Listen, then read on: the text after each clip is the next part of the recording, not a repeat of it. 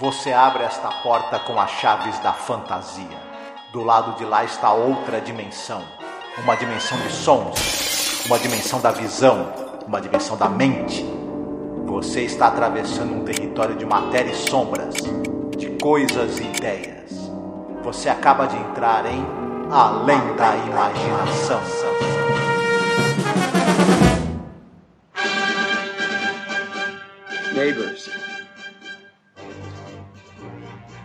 Neighbors.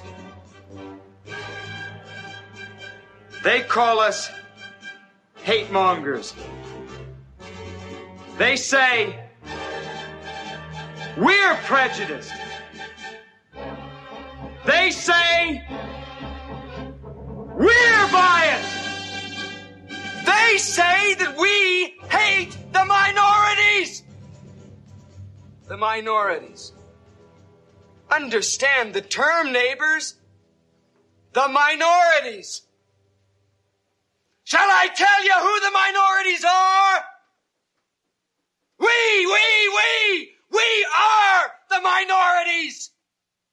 Because patriotism is a minority. Because love of country is the minority. Because to live in a free white America seems to be of a minority opinion. Olá, ouvinte, seja bem-vindo à Zona do Crepúsculo. Eu sou a Angélica. E eu sou o Marcos. Hoje nós iremos falar sobre um episódio poderoso dessa temporada, que é o He's Alive. Ele está vivo. Marcos, esse episódio é dirigido pelo Stuart Rosenberg, o roteiro é do Rod Selling. E caramba, eu acho que desde que a gente começou esse projeto, lá em 2019, eu acho que a gente vem comentando sobre esse episódio, né? Que legal uhum. poder finalmente falar dele. Sim, a gente começou essa temporada com episódios assim que a gente teve bastante críticas, né? A série tava meio não, não se acertando direito com esse formato mais longo, né, de, de 50 minutos. Porém, esse episódio, além dele ser muitíssimo bem sucedido dentro dessa temporada, no meu entender, é um dos melhores episódios de toda a série. Ele rompe com o, o padrão criado por ela, né? Pra, de estrutura, mas ele, ele se aproxima talvez mais do, dos dramas é, televisionados que você tinha no Playhouse 90, por exemplo, mas ele é excepcional, tanto na sua concepção quanto na mensagem, e ele é mais atual se brincar hoje do que, do que até na época em que ele foi lançado, infelizmente. Né? É, isso é assustador, né? Ele é realmente atual e cada vez mais atual e é muito triste falar isso aqui, porque tem até um filme que a gente vai comentar depois, que é o Ele Está de Volta, né, e tal. São questões que a gente está vivendo e você vê que é uma formulinha, uma receita de bolo que ela é seguida à risca, né? A gente vai falar sobre isso uhum. e sempre é, dá certo, né? O bolo no final acaba uhum. produzindo o efeito esperado, né? Uhum. Pois é, então, como eu estava falando, esse episódio desse diretor, Stuart Rosenberg, ele é muito famoso por aquele filme de terror, né? Que é o Horror em Amityville. Isso. Com a Margot é. Kidder, né? Nossa, é um filmaço, assim, é muito legal esse filme. Uhum. O filme Horror em Amityville, que é de 79, né? Todo mundo assistiu nos anos 80. Enfim, fa famosíssimo filme de terror. E o, esse diretor, ele começa na televisão nos anos 50, dirige muitos episódios do Alfred, Alfred Hitchcock apresenta, muitos episódios da série Os Intocáveis, Cidade Nua. Ele é um cara muito do policial e do suspense. E depois, nos anos 60, 70 e, e daí para frente, ele vai para o cinema e filmes para o cinema e filmes para a TV e entre eles ele dirige o famigerado aí Horror em Amityville, né? Exatamente. Filme que é, é, um filme que eu li o livro também, é bem assustador, assim, uma história uhum. bem legal. Ele dirigiu também filmes como, por exemplo, é, Amor e Balas, Brubaker, Nos Calcanhares da Máfia, que eram todos filmes que passavam na TV brasileira. Passaram, né, o Brubaker, que é com o Robert Redford, passou um bilhão de vezes na TV. Nos Calcanhares da Máfia passou uns dois milhões de vezes na TV, em vários canais diferentes. Então, é, certamente o nosso público assistiu alguma coisa dirigida pelo Rosenberg. Uhum. Né? E o elenco, né? Esse episódio tem um elenco excepcional, né? Eu acho em todos os sentidos, porque tem o Ludwig Donuts, eu não sei se estou pronunciando corretamente o nome dele, né? Mas é um ator que ele faleceu em 67 e ele interpreta um judeu, né? O Ernst Gans. Uhum. E é um ator nascido na Áustria. E olha só que ironia, ele muitas vezes foi escalado para interpretar um nazista ao longo Sim. da carreira dele, né? Ele inclusive interpretou Adolf Hitler algumas vezes e ele era é um ator excepcional mesmo, assim, muito relevante e o papel dele é muito tocante nessa uhum. história. Ele é austríaco, como você falou, fugiu da Áustria para os Estados Unidos por conta da ascensão do nazismo. Ele é de ascendência judaica, né? Uhum. Mas no, tanto na TV quanto no cinema, interpretou vários soldados alemães, é, é, oficiais alemães, nazistas e próprio interpretou Hitler. Mas aqui, nesse episódio, ele interpreta é, um judeu e uma interpretação marcante dele, né? É, muito tocante, muito cheia de verdade e que você nunca mais esquece certas frases que são ditas por ele ao Sim. longo do episódio. Exatamente, concordo demais. É, também temos aqui nesse episódio o Kurt Conway, que ele vai fazer um spoiler, né? Ele vai fazer o papel do Hitler no episódio. E ele não se parece muito, né? Mas de qualquer maneira ele faz aquele gestual e aquele aquele aquele posicionamento corporal que pelo qual Hitler era reconhecido, né, dos discursos dele e do, essas filmagens que tem, né, do, do, do credo. E de qualquer maneira é um ator que ele participa daquela série de faroeste que o Rod Serling intencionava fazer e fez, né, não por muito tempo, o The Loner, né. Ele uhum. fez o episódio The Trial in Paradise, né. Sim, ele também fez é, alguns episódios da série Quinta Dimensão, esteve em tudo que é série que você possa imaginar, Fugitivo, Viagem ao Fundo do Mar, participou da Caldeira do Diabo também, da novela. Enfim, ele está em muitas séries. Ele, ele, está, ele era muito presente em séries policiais. Depois aí, é, com mais idade, ele fez algumas coisas também de, de, comédia, de fantasia. Ele era um ator meio que pau para toda a obra, digamos assim, né, na uhum. TV americana. Uhum. Muito Sim. talentoso e eu gostei. Eu acho que ele não se parece com o Adolf Hitler, mas a caracterização, como você mesma citou, gestual e vocal dele funciona bastante, né? Ele é um excelente ator, então ele, ele tem uma postura que e, e, tem, e tem algumas cenas com ele envolto nas sombras que, para mim, elas são sinistras ah, por conta do timing que ele tem muito bom, né? Embora ele não uhum. se pareça com o retratado, né? Fisicamente. Sim, sim. Mas, finalmente, aqui comentando quem realmente eu acho que brilha nesse episódio com todas as forças é o Dennis Hopper, né? Que ele, na época, ele já estava é um cara importante, ele era um cara que ele era muito interessado na contracultura, era um ator do método, né? uhum. né? Então você vê que o desempenho dele no episódio aqui é sensacional. Ele é muito famoso, gente. quem gosta de cinema está acompanhando a gente pelo personagem o Frank Booth do Blue Velvet, que é um filme do David Lynch, onde ele é maravilhoso, né, Marcos? fazendo um personagem totalmente surreal. Uhum. E também porque ele realmente ia trabalhar muito louco nos filmes dele. Né? Os personagens podiam estar doidão, mas na verdade Dennis Hopper também tava, né? Que ele tinha um uhum. problema com drogas. Sim, ele já deixou uma marca na história do cinema. Ele tá em Veludo Azul, Easy Rider como um dos protagonistas e no Apocalipse Sinal só para citar três participações dele, né, no cinema. Em filmes em que a figura dele se tornou marcante ele era um excepcional ator, também uma figura muito controversa e um cara muito excêntrico, e ele ligado com como você mesmo falou, com contracultura, ligado a movimentos de contestação. E ele, o Jack Nicholson e o Peter Fonda fizeram Easy Rider com o dinheiro do próprio bolso.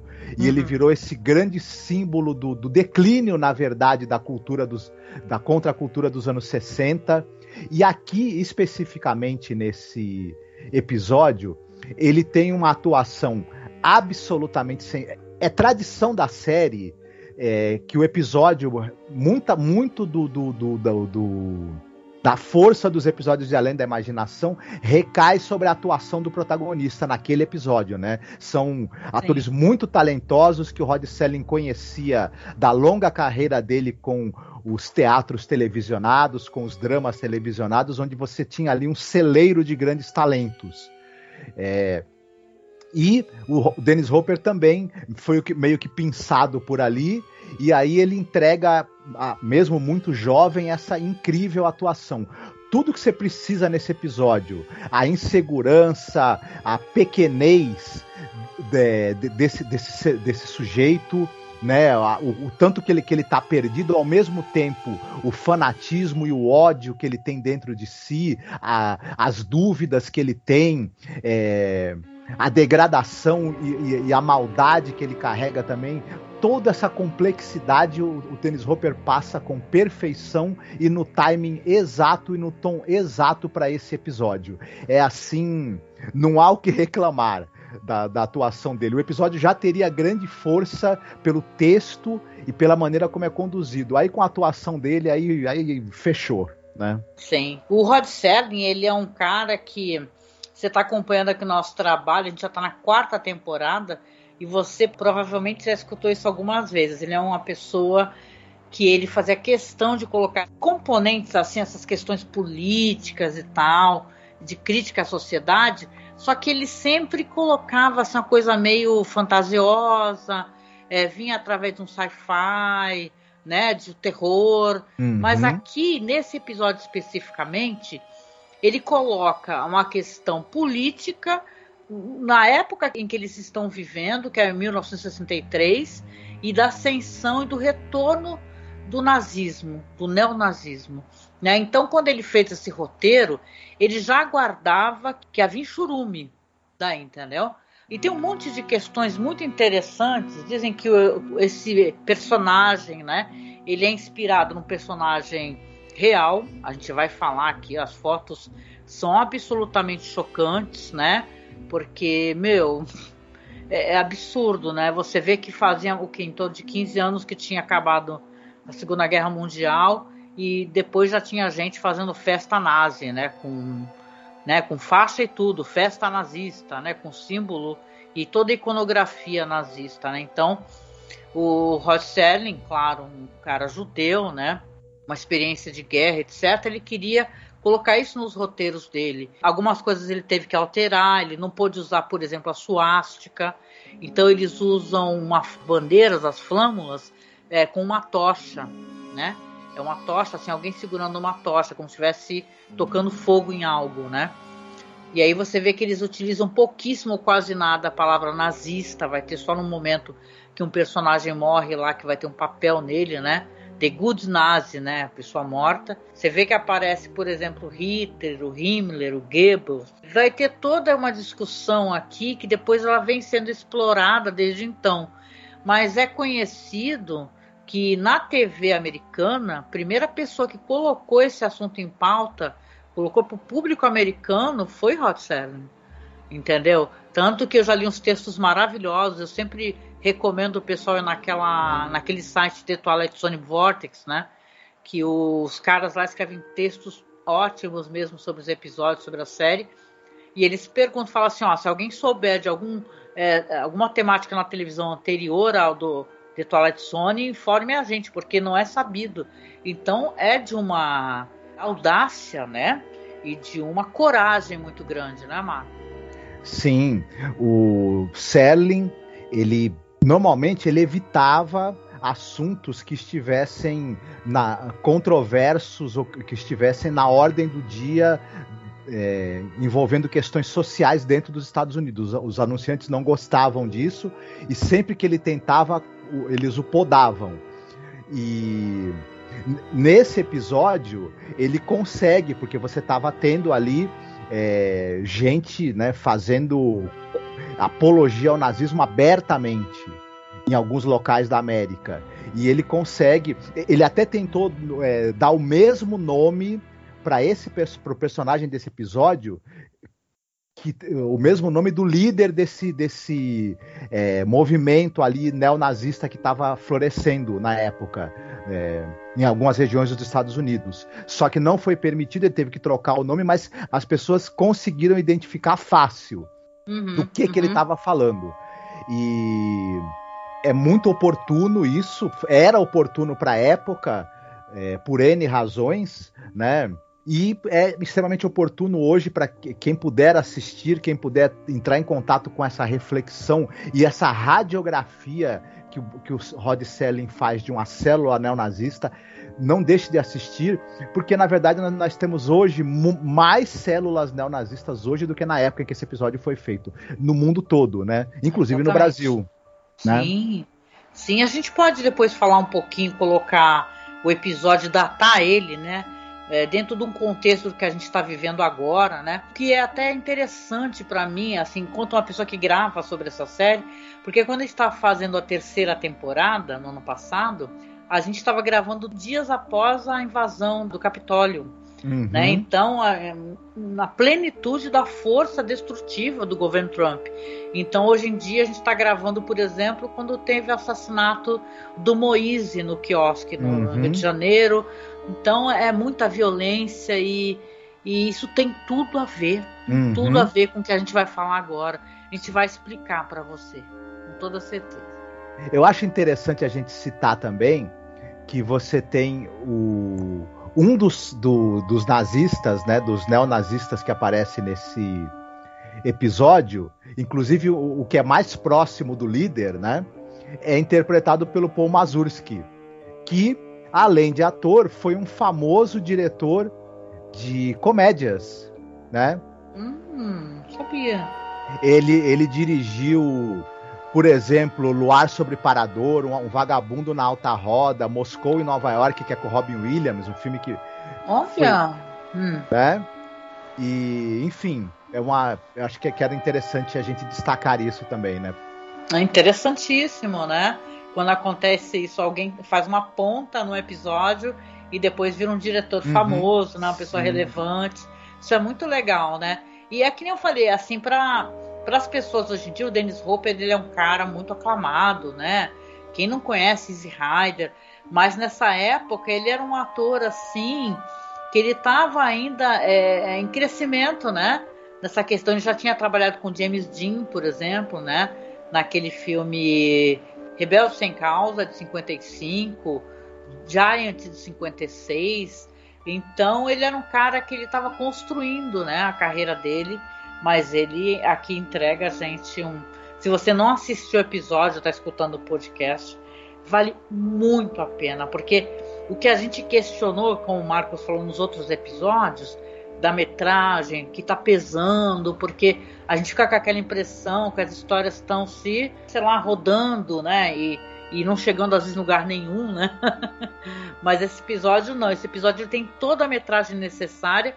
Inclusive o Rod Serling ele queria fazer um longa, né? Ele não conseguiu porque a série já sempre teve problema de orçamento, né? Está estourando o orçamento, mas ele queria fazer um longa, ele queria mais, ele queria colocar mais questões, dentro dessa história. Então, é um trabalho uhum. de muito afeto do Rod Serling, né? Uhum. E depois veio toda a dor de cabeça, né, de você apresentar na televisão, né, uma história como essa. Então, você faria a sinopse do episódio pra gente? Ai, claro, com muito prazer. Vamos lá, então. É, dessa vez eu gostaria até de falar um pouquinho sobre o que o Rod Serling fala na narração de abertura dele, que eu acho muito interessante. Ele diz assim: Retrato de um Führer da Liga do Mato chamado Peter Vollmer, um homenzinho esparso que se alimenta de suas ilusões e se encontra perpetuamente faminto por falta de grandeza em sua dieta. E, como alguns antecessores a passos de ganso, ele procura algo para explicar sua fome e racionalizar por que, que o mundo passa por ele sem saudá-lo. Aquele algo que ele procura encontra está em um esgoto, em seu próprio léxico torcido e distorcido. Ele chama isso de fé, força e verdade. Mas daqui a pouco, Peter Vollmer fará seu negócio em outro tipo de esquina. Um estranho cruzamento em uma terra sombria chamada Zona do Crepúsculo. Então, como o Rod Serling, né, um texto lindíssimo, né, que se o Rod Serling sabe escrever muito bem, né, tem belas falas nesse episódio. Ele vai contar essa história desse Peter Vollmer, né, que é interpretado pelo Dennis Hopper, que ele é líder ali de um pequeno grupo neonazista que fica é, fazendo discursos ali nas esquinas, né? Ele começa os discursos, os discursos são revoltantes, ele começa a colocar a culpa dos problemas do país nos imigrantes, nas pessoas negras, é, é, sabe, judeus e por aí vai, né? Começa a ser confrontado por algumas pessoas da, que estão ouvindo os discursos, tem até uma briga, já começa com uma briga, né? E aí você vai ver ele acabar se refugiando depois na casa desse senhor, desse homem idoso, que é o Ernest Gans, interpretado pelo Ludwig Donat, né? que ele fala, em conversa você vê que ele diz que eles têm um relacionamento muito longo, que na verdade o, o, o Peter ele sempre foi muito maltratado, veio num lar desfeito, né? Parece que tem a ver com alcoolismo, inclusive, abandono paterno. E ele sofria muito e corria para casa desse senhor, que acabou na verdade sendo para ele o que seria um pai, né? Ele enxerga esse senhor como um pai. E é claro que o Ernest fala pro Peter, fala, poxa, você tá de novo, né? Na rua, arrumando briga e falando essas coisas que você fala, né? Esses absurdos, né? E o Peter fala, não, mas isso daí é, são as minhas opiniões políticas, é a minha filosofia, é no que eu acredito, né? E o Ernest fica muito triste, chateado, fala, é um absurdo você estar tá falando isso daí, você que vem de um lar, né, que é, né, de tanta violência, uhum. né, de medo e tal.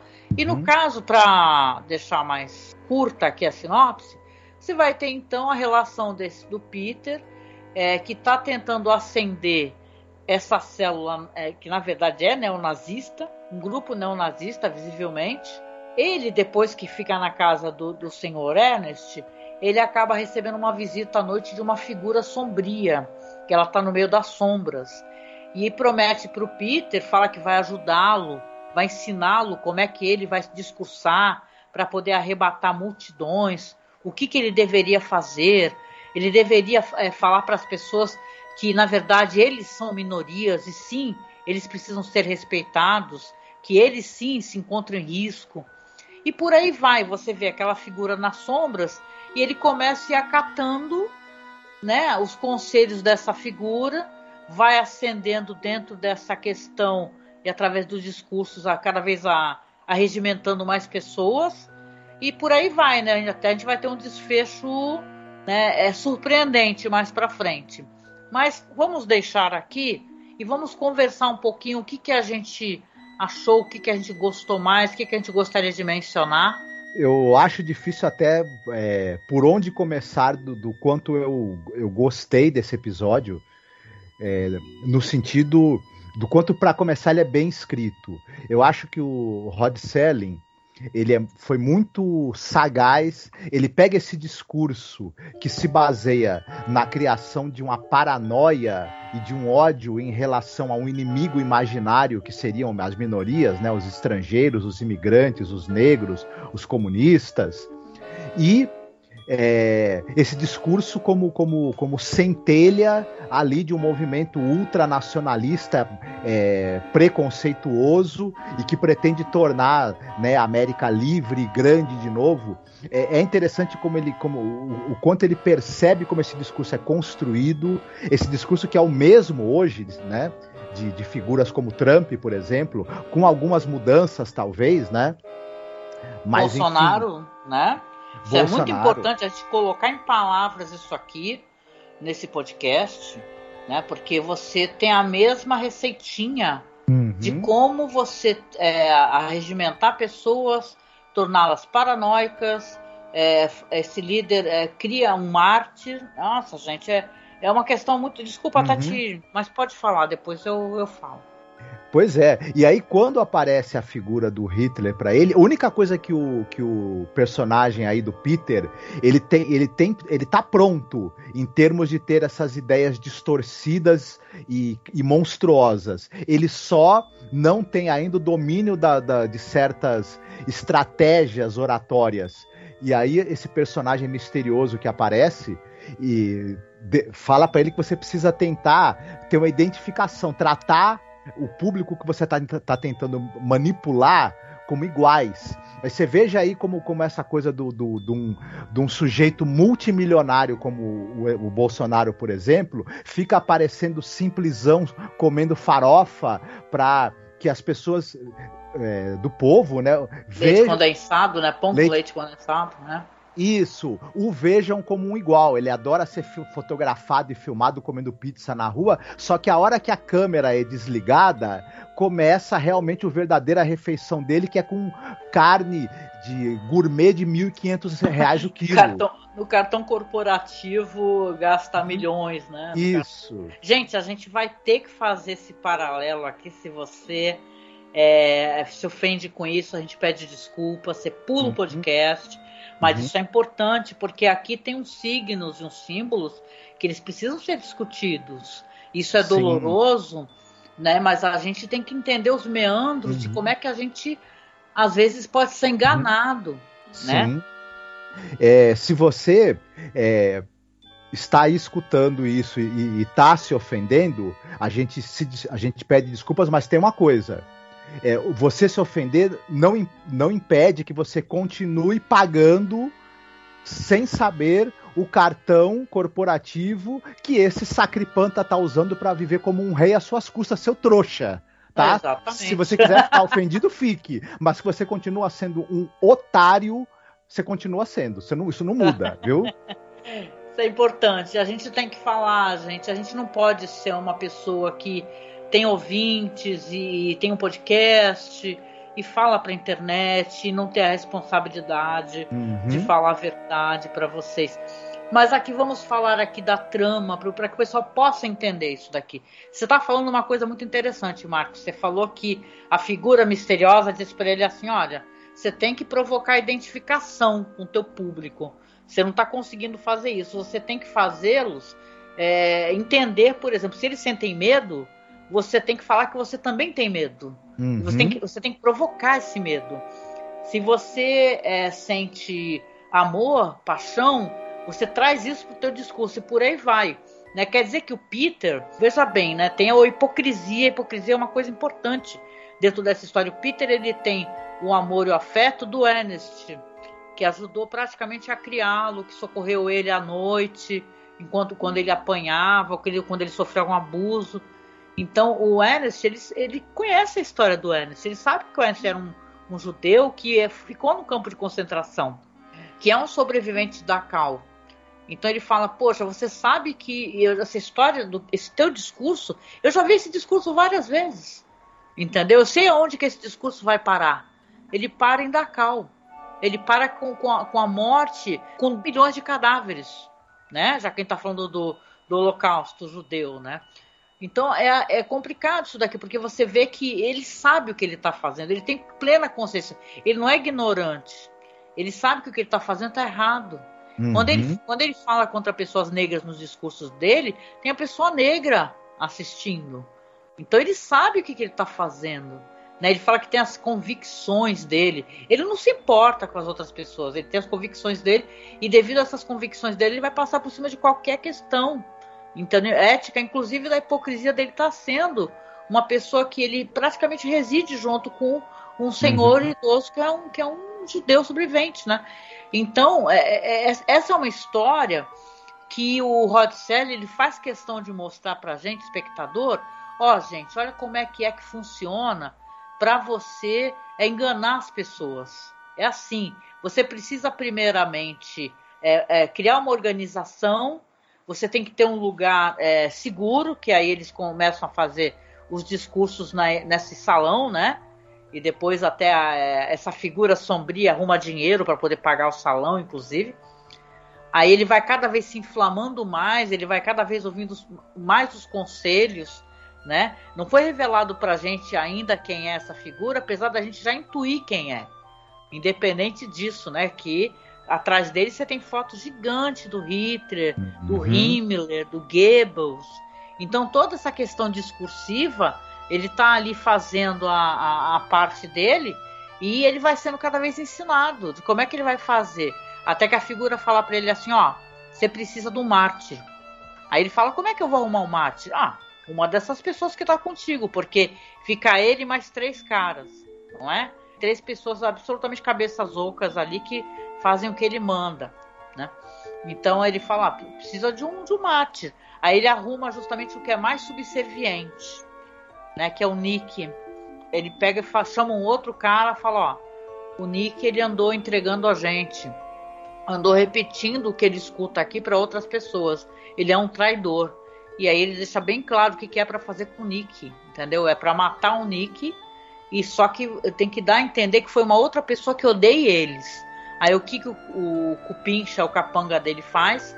Mata o Nick e coloca um, um papel nele, no corpo dele assim, The Good Nazi, né? Como assim, nazista bom é nazista morto, né? No que eu concordo, diga-se de passagem, né?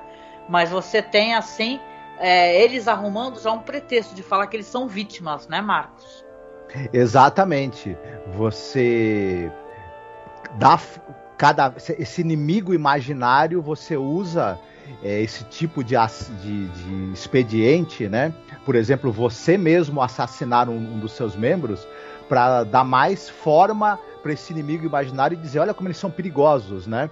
É aquela coisa do do, do, do, do exército tentar explodir uma bomba para dizer que foi a guerrilha, né? A gente já viu isso daí muito. Ou, por exemplo, o nosso atual governo que faz determinadas abominações e depois tenta culpar a esquerda, de alguma maneira, tenta dizer que, na verdade, isso é tudo um plano da esquerda para impedir o governo de funcionar. Não, o inimigo imaginário é você falar, por exemplo, que uma vacina que está visivelmente curando pessoas e salvando vidas, né, que é uma vacina experimental que vai te matar mesmo Isso. você tendo a prova mesmo ali numérica, né? Que essas uhum. pessoas tão, tem muito menos pessoas morrendo disso. Então, uhum. Então você vai criar um inimigo imaginário. Sem o um inimigo imaginário, essas pessoas aí com, com essa linha de raciocínio, entendeu? Elas não conseguem nada, elas precisam do inimigo imaginário. Né? Tem que ter uma mamadeira de piroca. Se não tem uma mamadeira de piroca, como é que, né? Como é que vai suceder né? Essa, você tem que a, a, fazer com que as pessoas acreditem que elas vão conspurcar a inocência, que elas querem matar seus filhos, que elas uhum. querem e, é, criar uma ideologia que transforme seus filhos e filhas em, em pessoas gays, né? Então Sim. você coloca todas as questões que é o chamado de espantalho, né? Uhum. É, a tal de argumentação é espantalho, que é para assustar as pessoas, cria aquele pânico social, uhum. né? Sim. Então é bem por aí o, o fascista ele não para de falar em moral, ele não para de falar em proteção da família, em proteção das crianças, em, em, em proteção da, da, da moral cristã. Ele não, ele não para de falar nessas coisas. Né? Eu sou o, o, o cavaleiro que vai impedir é, os, os, os, os lascivos, né? Esquerdistas e, e anarquistas e, e, hedonistas de, de, de conspurcarem as nossas pobres crianças. Normalmente, o cara que tem esse discurso, ele costuma ser um criminoso degenerado, ele quer roubar o seu dinheiro, a sua liberdade e a sua vida na primeira oportunidade e se ele puder corromper e degenerar seus filhos, ele não vai pensar duas vezes. É. Né? Não, o Peter, quando ele apanha, né? Porque ele tava ali ofendendo, logo no começo do episódio, quando ele tava ofendendo as pessoas, né? Ofendendo imigrantes, ofendendo pessoas negras, latinos. Ele, depois fala que foram, são todos comunistas. Uhum. Quando você, a pessoa não tá concordando contigo, já vira automaticamente comunista. E hoje em dia você vê que até conservadores e tal, figuras assim é, tenebrosas mesmo, né? Que praticam e, e ter esse comportamento de manada mesmo, né? Para atacar as pessoas. Caso elas não concordem com alguma coisa, elas já são taxadas de comunistas pelas próprias pessoas que estavam ao lado delas também com esse comportamento de manada destrutivo. Então você é, é, é, nesse episódio é uma descrição absolutamente perfeita e, e, como a gente falou é triste porque isso não muda. Ah, daqui a 10 anos é capaz de alguém assistir o episódio e falar que ele continua atual do, do que foi a, como é que foi a ascensão do Trump como é que. É, se, por que, que tem tantas. É, é, tantos grupos assim, por, por que, que existe o QAnon, uhum. né? Que, que não tem coisa que tenha destruído mais famílias do que esse pessoal fascista conservador, né? Uhum. As famílias se desintegraram, né? Porque são uhum. pessoas que não querem se vacinar também, né? E são totalmente alienadas de toda e Sim. qualquer realidade. Uhum. É gente frustrada, insegura, emocionalmente aleijada, intelectualmente limitada, mas que tem um gigantesco é, uma visão que, que tem uma visão distorcida de si mesmo e dos outros, né? Tem um complexo de superioridade incrível, né? E, e querem e ser se reconhecidos, acha... né? Tanto uhum. quanto o Peter Vollmer, né? Ele quer ser reconhecido enquanto uma pessoa inteligente, quanto uma pessoa argumentativa com seus discursos, uhum. sendo que ele fala platitudes, né? Nos uhum. discursos dele, ele tá falando nada demais, nada demais. Uhum. Ele tá falando obviedades, ele não prova os pontos de vista dele. Ele só coloca, ele só joga o que ele acha das coisas, que, que, que, que eles são minorias, que precisam ser respeitadas, que os seus empregos estão ameaçados, que a família se encontra ameaçada. Uhum. Nada disso é provado, Isso. porque tudo uhum. basta ele colocar as coisas como se fosse opinião. Né? Uhum. É, é, a falácia argumentativa para te, te prender num ciclo de medo e dependência desse tipo de figura nefasta. E uhum. Mas é, a gente está conseguindo fazer essa leitura por conta do quanto esses diálogos escritos pelo Rod Selling e colocado na, colocados na boca desses personagens, o quanto eles são precisos, cirurgicamente precisos e fazem essa leitura muito bem feita da psicologia é, deturpada, né, degenerada desse tipo de sujeito e, hum. né, é, o, o, quanto a gente não imagina, mas esse discurso pode ter, quando ele é bem colocado, quando ele é bem. É, quando, ele é, quando ele é bem embalado, o quanto ele pode ter resposta das pessoas, né? E, e pode realmente formar aquela massa com, com um propósito. com propósitos é, nefastos, inclusive, né? Com toda certeza. Eu queria até colocar aqui rapidinho né? Porque é, tem diálogos excepcionais. E tem um momento que o Ernest está num bar na frente da onde o Peter está fazendo os discursos dele, né? E ele olha de fora assim, tá aquela lotação, até pessoas fora do, do salão, né, aguardando. Aí o barman fala pro Ernest, fala assim, as pessoas estão dando ouvidos a ele. Aí o Ernest fala, ah, eu sabia, eu sabia que um dia isso ia acontecer. Aí o barman fala, ele tá se tornando muito influente. E olha só, ele costumava ser motivo de gozação, né? Mas ultimamente ele tá atraindo multidões. Uhum. E agora? Agora as pessoas não estão rindo mais dele. Aí o barman se vira, ah, você conhece ele há muito tempo, né? Aí o Ernest fala, ah, desde que ele era uma criança. Calado, um garotinho, não tinha muita coisa para dizer. Aí o Ernest fala assim, eu já vi isso antes, eu já vi tudo isso antes. Uhum. Aí o barman fala, ah, Agora são outros tempos, senhor Guianos. Outro lugar, outro tipo de gente. Isso agora não vai funcionar. Que ele entendeu, né? Aí o Ernst fala: é, é o que a gente dizia naquela época, que eles eram uma escória, que essa insanidade era temporária, que isso era apenas uma cena que eles estavam fazendo, que era muito monstruoso para ser real. Então uhum. a gente ignorava ou ria deles. A gente não acreditava que pudesse haver gente insana o suficiente para acompanhá-los. E aí, uma manhã, o país acordou de um sono agitado e não tinha mais risos. Os Peter Volmers tinham dominado tudo.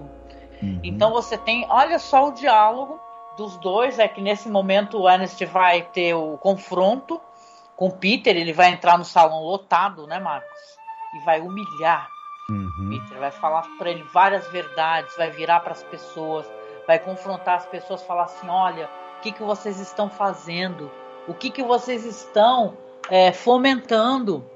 Uhum. Né? Começa a falar justamente sobre essa questão toda do Holocausto e sai de cabeça erguida, né? E o, o Peter fica absolutamente humilhado. Uhum. Os, os, comparsas dele querem bater no velho, mas ele fala para não, não, mexer com o velho, né?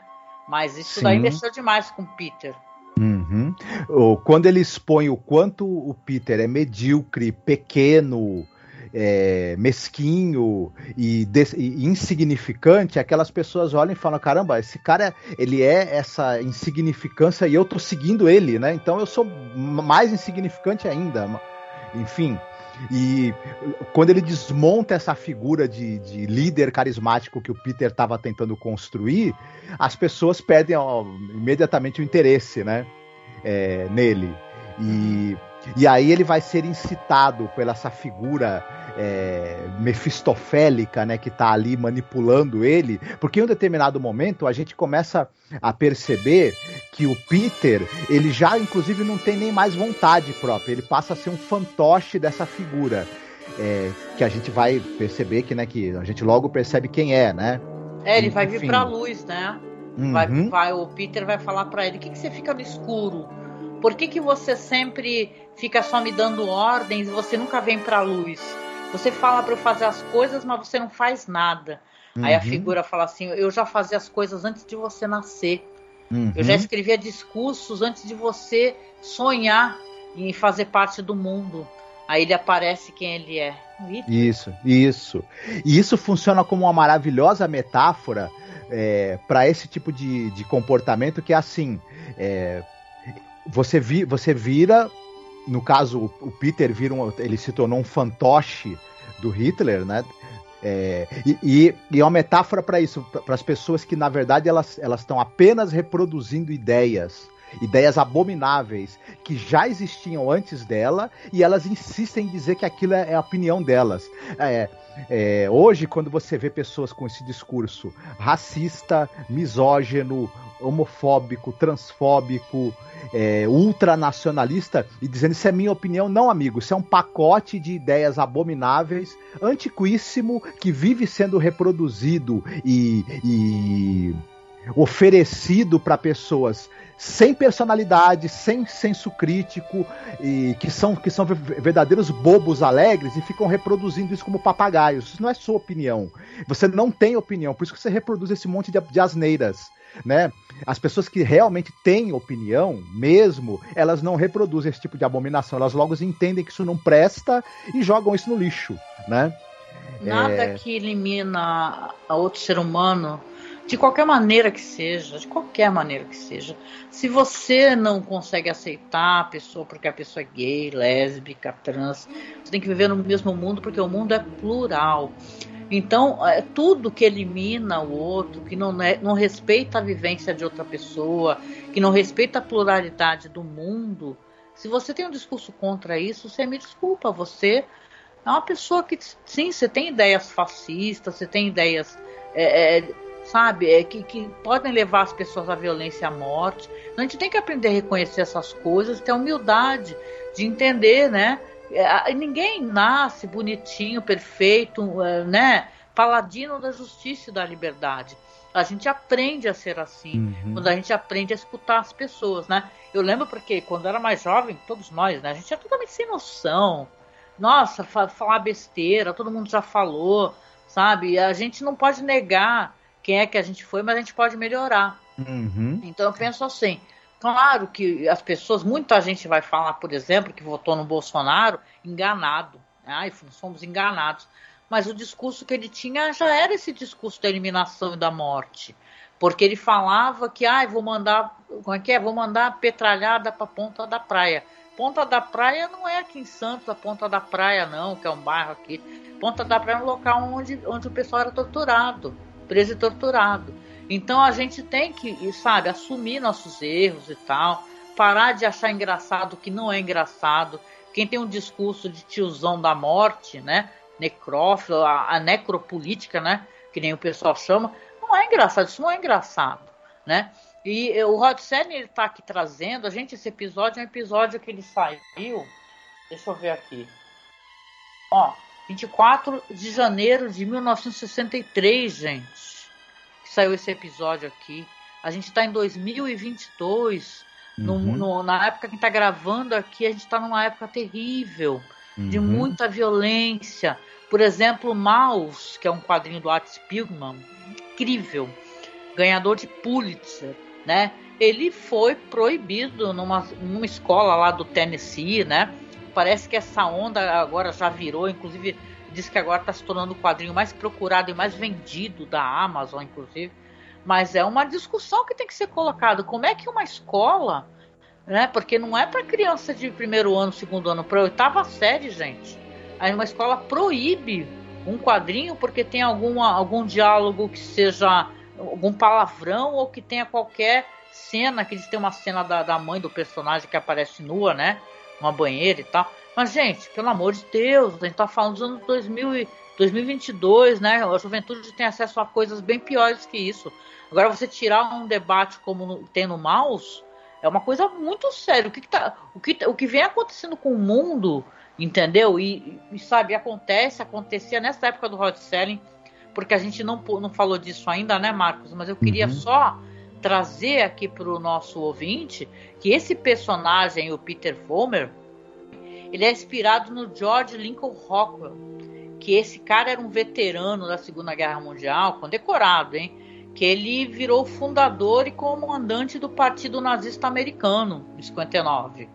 E depois ele virou líder da União Mundial dos Nacional-Socialistas, um fanático religioso absolutamente é, agressivo, que fazia nazi parte e tal, e fazia várias reuniões mesmo, e todo o visual, é, é, sabe, as, as reuniões, algumas reuniões dele, você olha, é igualzinha essa imagem, né, Marcos, do episódio do uhum. Peter, né? Igualzinho, o mesmo palco com dois caras assim ao lado dele, direitinho o Rod Serling, ele tava querendo apontar o dedo para esse cara, só que ele não pôde, né?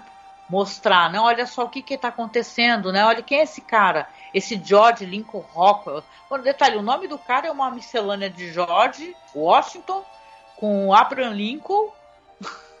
e mesmo assim o cara era um racista, fascista, perigosíssimo. Foi depois assassinado por um ex-membro do partido dele em 67, mas era uma pessoa perigosíssima uhum. e as uhum. fotos são inacreditáveis. Eu vou deixar um link aqui do uma matéria que vocês vão ficar de boca abertos assim com o absurdo né, da, da, dessas cenas dessas reuniões desse Sim. cara. Uhum. É, não, para, é, é tão é tão inacreditável e explícito na apologia ao nazismo que esse cara fazia que parece pronunciamento de subsecretário de cultura do atual governo brasileiro. Pois é, né, cara? Porque vocês acompanham política, vocês viram o cara, né, que já caiu, né, esse secretário da cultura, o cara fez cosplay do Goebbels, né, com o mesmo discurso, direitinho. É, a arte será nacionalista, heróica, né, é, Ou não será nada. Isso, a, isso. A arte será, será heróica, nacionalista, fascista, é, totalmente é, monitorada pelo Estado, né? E, e, Isso aí é tu que tá e, podada e podada em toda a sua possibilidade de expressão verdadeira não será nada, né? E também, e também vai, vai, vai, vai ser superfaturada para dar dinheiro pra gente, claro, né? É o que esse, que esse pessoal quer, né? Pri, grana, privilégios e poder é, pisar na sua garganta a hora que der vontade, né? Ah, mas vamos fazer o seguinte, né? Porque a gente, claro, tem tanto que falar, porque o podcast, o episódio suscita tanta, tanto debate, né? Mas conta como é que termina, para a gente poder depois já, já ir para as recomendações, etc. Uhum. Após o Peter ser exposto na sua pequenez e humilhado pelo Ernest, que é a figura paterna dele, né? É, ele é incitado pela, por essa figura, é, pelo Hitler, né? É, que, tá, que tem dentro da cabeça dele, talvez, a assassinar o Ernest, porque a gente, é, a gente percebe que o Ernest é como se fosse uma fraqueza que ele tem, né? Porque ele ainda tem algum, alguma espécie de sentimento por essa por esse senhor que foi um pai para ele, né? mas ele vai lá e assassina o Ernest. Sem, sem antes, né? Antes dele puxar o gatilho, ele novamente é confrontado com uma série de verdades que o Ernest fala para ele, né? Ele tem a, o Peter tem a ilusão de que ele se, se, tornou tão duro quanto aço, né? Mas ele vai perder essa ilusão logo, logo, porque mais perto do final do episódio, ele é, é a, a, polícia descobre que na verdade o Nick, o, o, companheiro deles, né, de partido ali, foi assassinado por eles mesmos, né? Amando do Peter e a polícia vai vir prendê-lo como é, é acusação de conspiração para assassinato. Ele, obviamente, corre, né, armado, e quando ele recebe um monte de tiros dados pelos policiais, ele feri mortalmente ferido, fica lá achando muito estranho ele estar tá ferido, porque na verdade ele é feito de aço, né? Ele passou a acreditar que ele era imortal e indestrutível, mas as balas acabam mostrando para ele o quão humano e falho e, mortal na verdade ele era, né?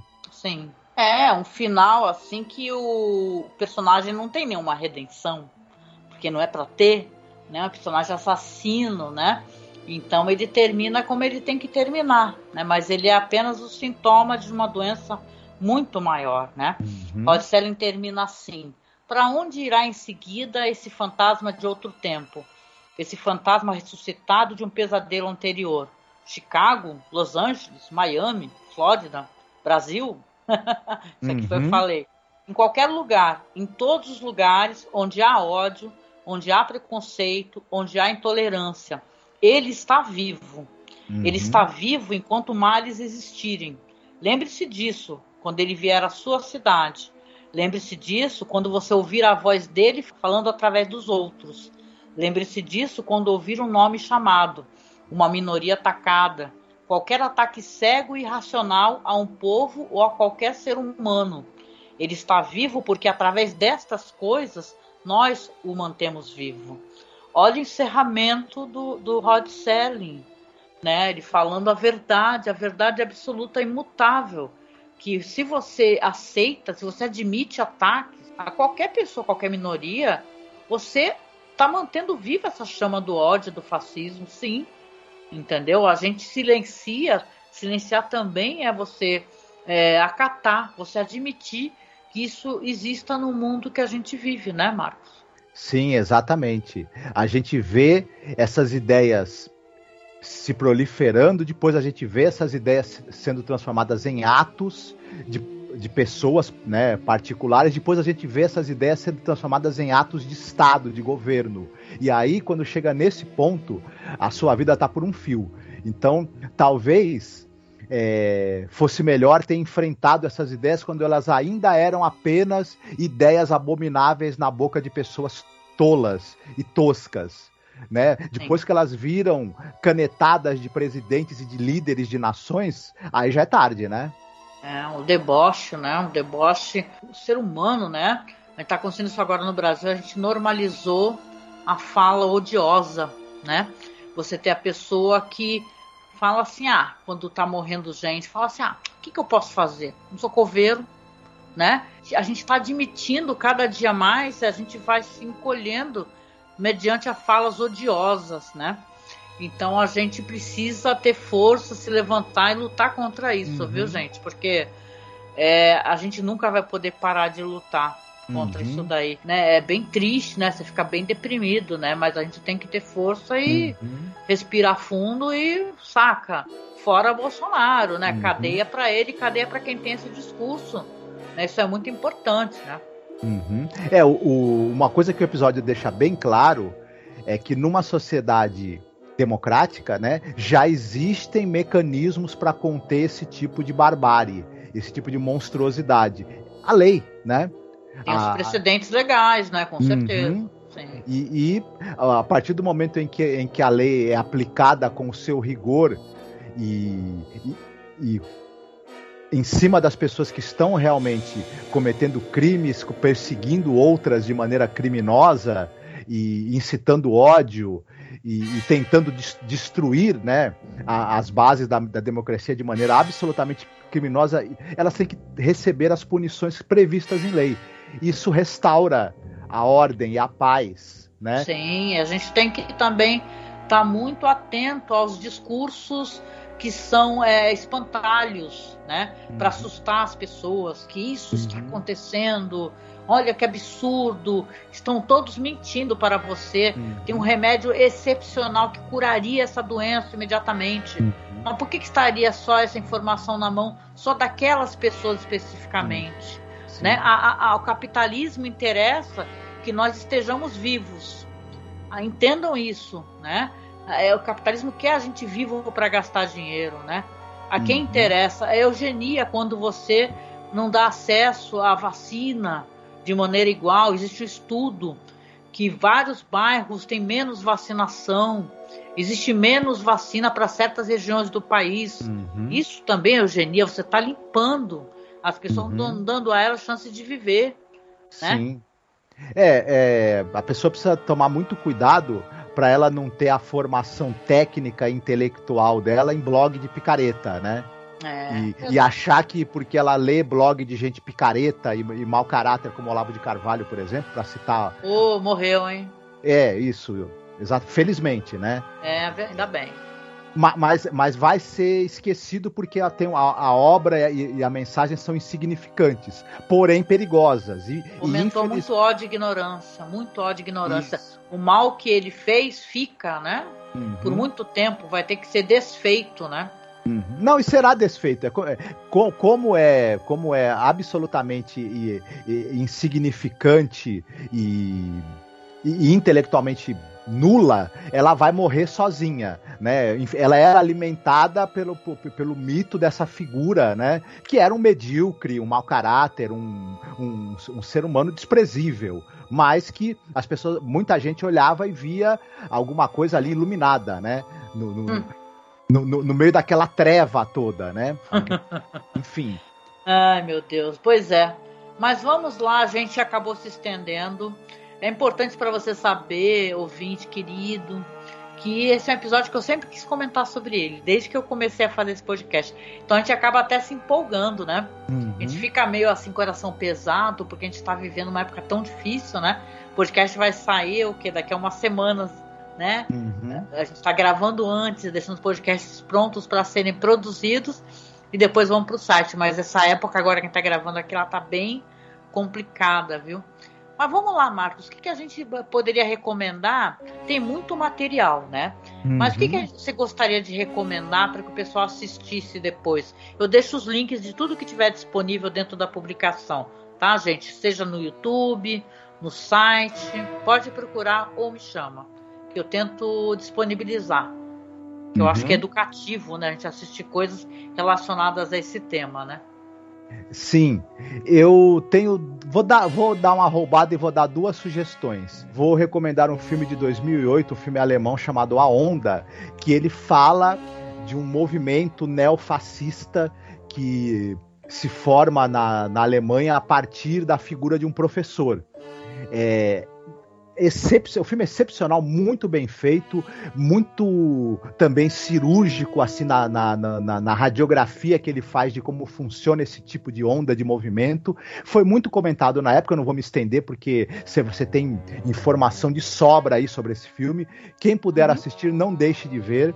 É um filme importante de ser visto.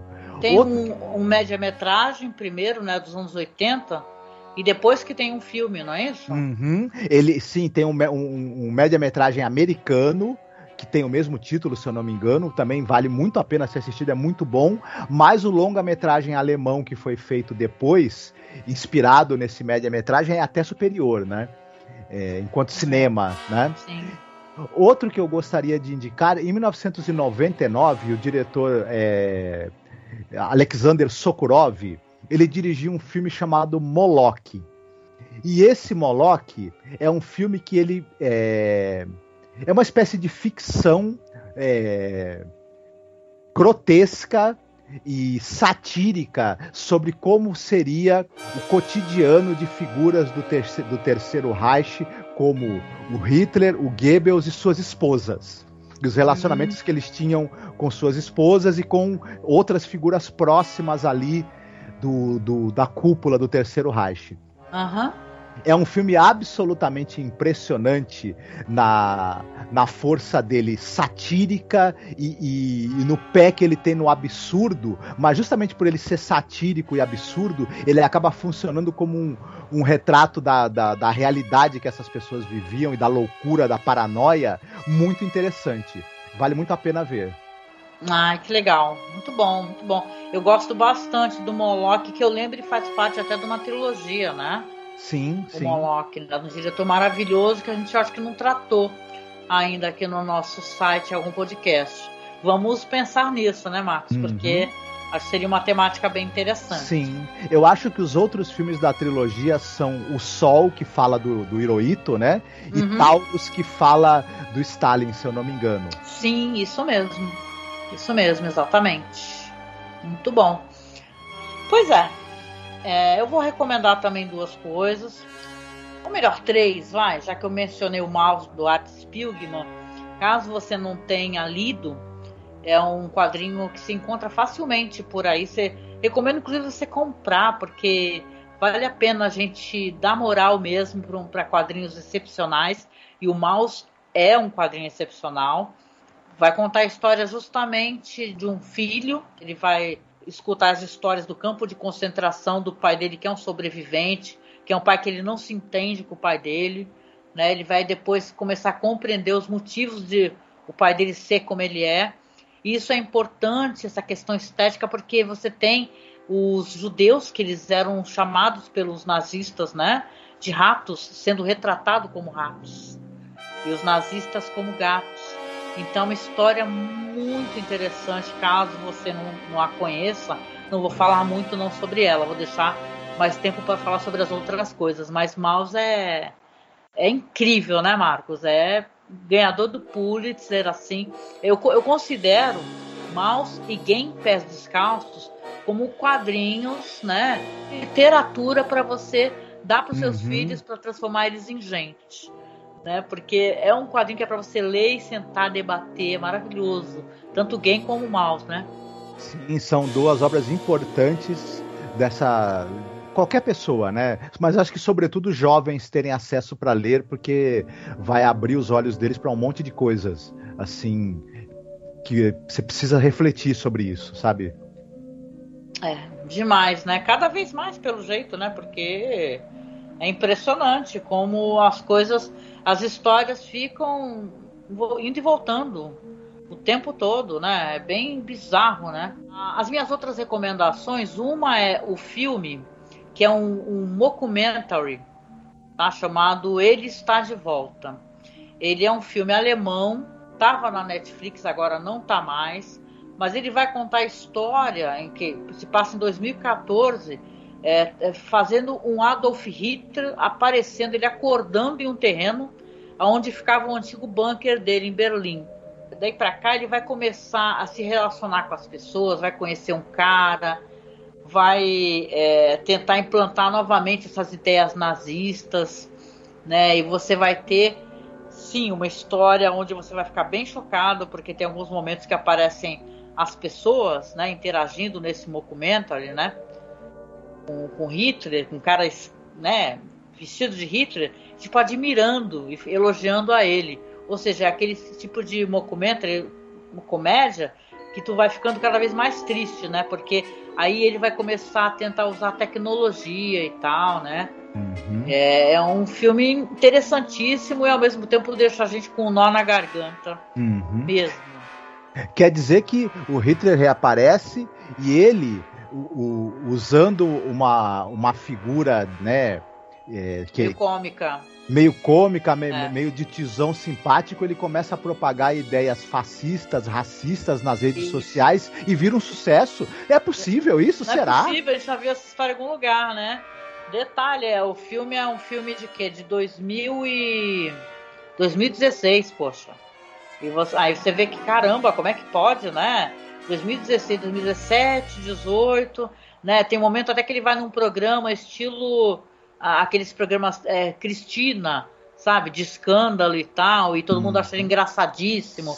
Sempre começa Sério? pela gargalhada, né? Você ri, ai que absurdo, ai que satírico, uhum. pá. Daqui a Mas... pouco né, você começa a parar de rir, né? você percebe que você não deveria estar tá rindo. Uhum. Mas tem isso de programas é, de, humorísticos de TV darem espaço para figuras fascistas e abomináveis querendo fazer piada e no fim elas ganharem um, um baita cartaz? Tem isso? Pois é, acontece? Tem, tem, é? tem, tem. Pessoal que tá pegando todas as, as dicas aí, né? É. Tá reconhecendo né, a trajetória de uma figura nefasta que tá aí presidindo hum. o país, né? Mas essa aqui é uma das recomendações que eu acho excepcional esse filme, esse, esse documentary, né? Que é um falso documentário, né? Chamado Ele Está de Volta. Vou tentar deixar linkado para vocês. E tem várias coisas. Tem um filme que eu gosto muito do que é um documentário do Alan Resnés, que eu acho sensacional, que é o Noite Neblina, mas ele é barra pesadíssima. Mas eu queria pegar até pela questão estética, pela temática da estética em si, um que a gente assistiu faz um tempão, é de 89, vê se tu lembra. O Arquitetura da Destruição. Uhum. Você lembra desse? Que é do Peter Cohen. E ele vai ter esse negócio de toda a estética, né? Porque a gente falou aqui do do nazista aí do governo Bolsonaro, né? Que ele veio falar que a arte tinha que ser heróica, né? E tal. E se você assistir esse documentário, você vai sacar uhum. que tinha um lance que os nazistas eles queriam ter a tal da, da arte heróica, da arte uhum. suprema. E tudo que era, que era arte moderna, eles achavam uma arte menor, apodrecida. Então hum. você vai ter, na verdade, na verdade eles roubavam, né? Até vários filmes e documentários sobre isso, eles roubando um monte de obras de arte, assim, de, é, que longe da estética que eles preferiam, porque eles queriam ganhar dinheiro, na verdade. Esse lance de você conseguir meter a mão em tudo que tinha nos museus, né? Depois para poder recuperar. Mas a arquitetura da destruição vai contar a história que é sabida que o Hitler era um artista frustrado irrelevante, uhum. entendeu? Ele era um cara incompetente, entendeu? A arte dele era insignificante. Então ele tinha uma grande inveja desses grandes artistas. Uhum. Aí ele vira uma pessoa que ele fala que é um conservador, óbvio, né? Que vai gostar do, do, do Richard Wagner da vida, daquela antiguidade clássica, é, tipo é, da antiguidade grega, né, e tal. Ele chama toda a arte que ela não é uma arte de arte degenerada. Isso é muito triste, né? Você vê. É um documentário muito legal, gente. E tudo que tem esse assunto, que tem nazista no meio, é tudo né, coisa que deixa a gente para baixo mesmo. Mas é interessante você entender, né? Porque como é que as coisas são colocadas. Uhum, Hoje em dia a gente está gravando aqui e olha só, vocês me permitem só eu poder fazer essa. concatenar as minhas ideias para poder explicar meu ponto. Eu tava assistindo essa, esse filme que saiu da Netflix, que é o Golpista do Tinder, né? Que eu adoro ver esses, esses documentários aí.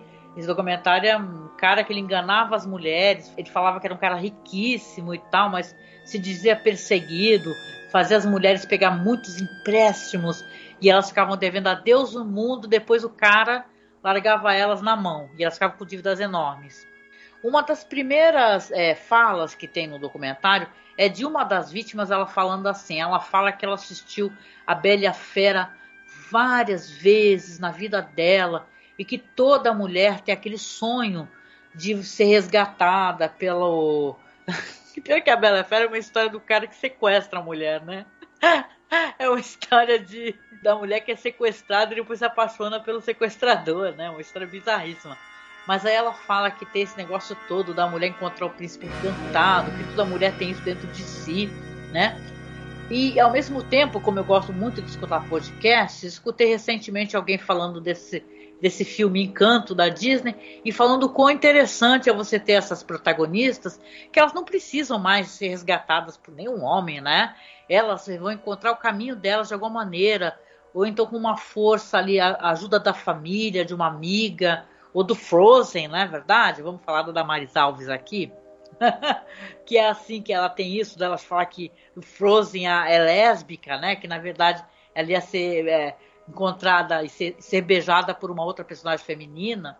Claro que essa personagem, essa mulher, ela tem sérios problemas. Ela não é apenas mau caráter, como ela tem alguns problemas aí que ela tem que se tratar, né? Mas o lance é que não dá para gente se apiedar de alguém que traz tanto dano à sociedade como essa Damares Alves traz, né? Mas o que eu quero dizer aqui é o seguinte, a questão da arte, essa arte que é colocada como a arte perfeita, né? que essa Damares Alves, ela fez um vídeo, não sei se aonde, qual a plataforma, se é TikTok, falando que o Bolsonaro ele está aprincesando novamente as mulheres, porque mostra aquela a Michelle Bolsonaro, né? Que chamam ela de Michelle por causa dos cheques, né? Que eram depositados na conta dela, né? Pelo Queiroz. Que ela parece ela de Branca de Neve e tal. Olha o Bolsonaro, é a Damares falando, né? Não vi o vídeo totalmente porque, né? Me, não acabo gorfando. Mas aí ela falava, Marcos, assim, ai, Bolsonaro está princesando as mulheres novamente, elas estão se encontrando né, dentro desse aprise... Meu, é tudo muito louco, né? Tudo muito louco. Me lembra até aquela filha lá da Baby do Brasil que falava que as mulheres tinham que ser princesa e o caraco. Esse papo conservador furado de tu princesar uma mulher é tu trazer ela de volta para essa coisa meio, né? É, familiar, de, desse retrato familiar de, ai, de família é, tradicional, mulher, marido, crianças, comercial de margarina. Por isso que eu fiz toda essa volta, né? Porque essa questão da estética, como ela é pregada, essa questão da arte pura, ah, quer dizer que o conservador ele olha para esses filmes aí, Frozen, Encanto e tal, e fala que é arte degenerada, né? Por que, que essa personagem não casa no final, não tem um príncipe encantado na história? Você tá me entendendo? Só uhum. isso que eu queria dizer. É, eu acho que eu não tenho nada a acrescentar em relação a isso. A né? gente ri pra não chorar, né, gente? Mas puta isso. que pariu, né? Uhum. Eu gosto muito daquele podcast Medo e Delírio em Brasília. Se você tá escutando a gente não ouviu, dá uma chance que o Cristiano e o Pedro são maravilhosos mas eles falam que a gente tá numa quadra muito escrota mesmo, né, da nossa uhum. história do Brasil, né? E é difícil, gente, porque a gente começa a enxergar, sabe, essas coisas elas são totalmente montadas, né? E você vai criando esses inimigos, fala assim: "Ah, mas se você passa Frozen pro seu filho, você, tua filha vai virar sapatão, porque no final ela não casa com o príncipe, na é verdade? A irmã fala uma para outra: que, que você vai se casar com um homem que você acabou de conhecer? Gente, essa é uma das melhores falas que existe no filme, no desenho infantil que eu já vi, porque não tem sentido, né? uhum. né? Você se casar com alguém que você não conhece, você acabou uhum. de conhecer, né? Então é, é, uhum. é, é isso, gente. É. Agora, se você criar sua filha num ambiente de fanatismo religioso e ideias toscas, antiquadas e retrógradas, né? Sem senso crítico e, e, e enfim, a sua filha pode virar uma Damares, se você preferir. Deus o livre. De repente né? ela começa a ver Jesus na goiabeira, gente. Não é nem querendo tirar onda, não, com quem tem essas visões acredita nisso. Mas é um absurdo, né, gente? Uhum. Precisa de direitos humanos, que não estende a mão nenhuma, para nenhum direito humano, só para coisas assim que tá dentro da sua agenda conservadora. Mulher tá fazendo o que ali, cara? Essa mulher é um perigo, aliás, uhum. tá tudo, né? Todo Não, mundo, eu... né? Em todo lugar que o cara uhum. tá, direitos humanos, o cara lá da Fundação Palmares.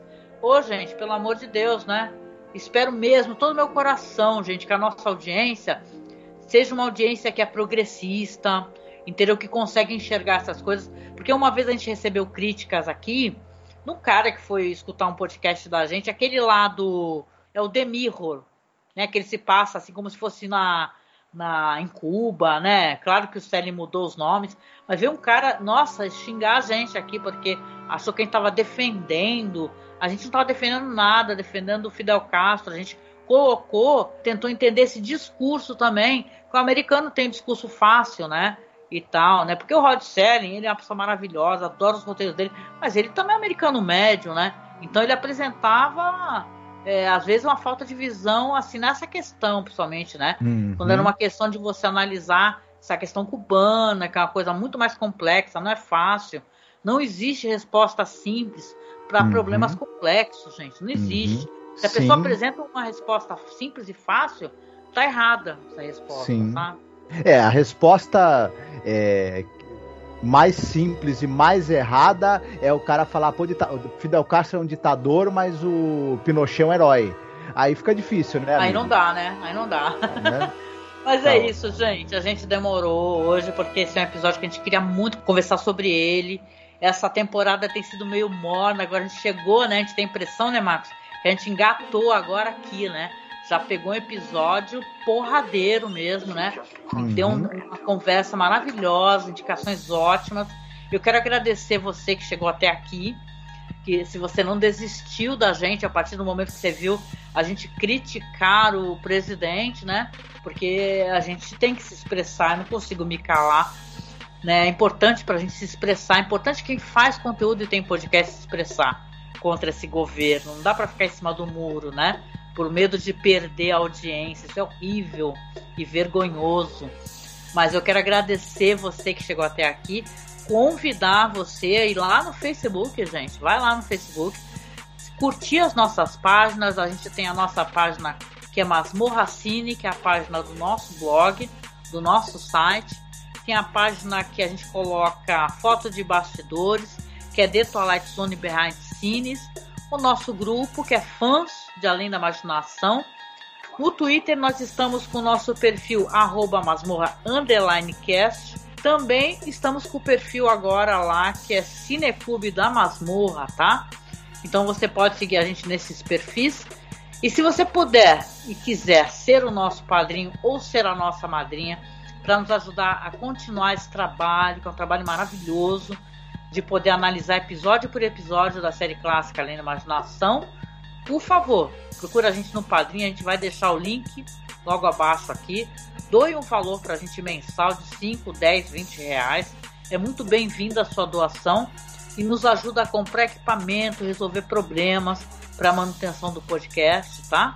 E vamos saindo agora então da zona do crepúsculo e voltando para esse mundo que, cara, ele tá muito The Twilight Zone, né? As coisas uhum. que estão acontecendo, né? Dizem que a arte imita a vida, imita mesmo, né? Porque puta que tem coisas que acontecem. uhum. É isso? E não podemos esquecer, né, que a gente sempre termina com música. A música vai estar tá lá no nosso áudio, gente, lá no podcast. Vou deixar o link lá pro site logo abaixo. E dessa vez é o Marcos que vai escolher música. E aí, Marcos? Uhum. Deixar esse pepino contigo, né? Que música que tu vai escolher? Episódio Sim. desse. Sim, é, a gente, como a gente falou que o Peter é manipulado, né? Pelo, pela, pela essa figura, né? Do abominável ali que aparece. É, essa história ela é um tanto quanto fáustica de certa forma, né? Tem, tem algo me, meio ali do, do de, de, você sendo manipulado por uma figura maligna, né? Que, que toma conta de você, da sua vontade, do seu destino. E aí é, é, eu escolhi uma música do The Police que fala justamente sobre isso, né? Sobre alguém que está sendo manipulado por uma figura mefistofélica, né? E é o Rapid Around Your Finger. Ai, nossa, adoro essa música, é muito legal. Muito, muito maneira. Ah, excepcional. Legal, gente. Então, escutem aí, curtam o som. Lembrando que essa música só vai tocar lá no nosso áudio, gente. No YouTube não pode colocar porque o YouTube, né, derruba, dá flag, né, faz de tudo. Então vai dar aquela moral pra gente, segue a gente lá no Spotify ou assina o nosso feed, que é Além da Imaginação Podcast. E a gente se encontra, amigos, lá no próximo episódio sobre Além da Imaginação. Fiquem bem, se cuidem. Um beijo. Tchau, tchau.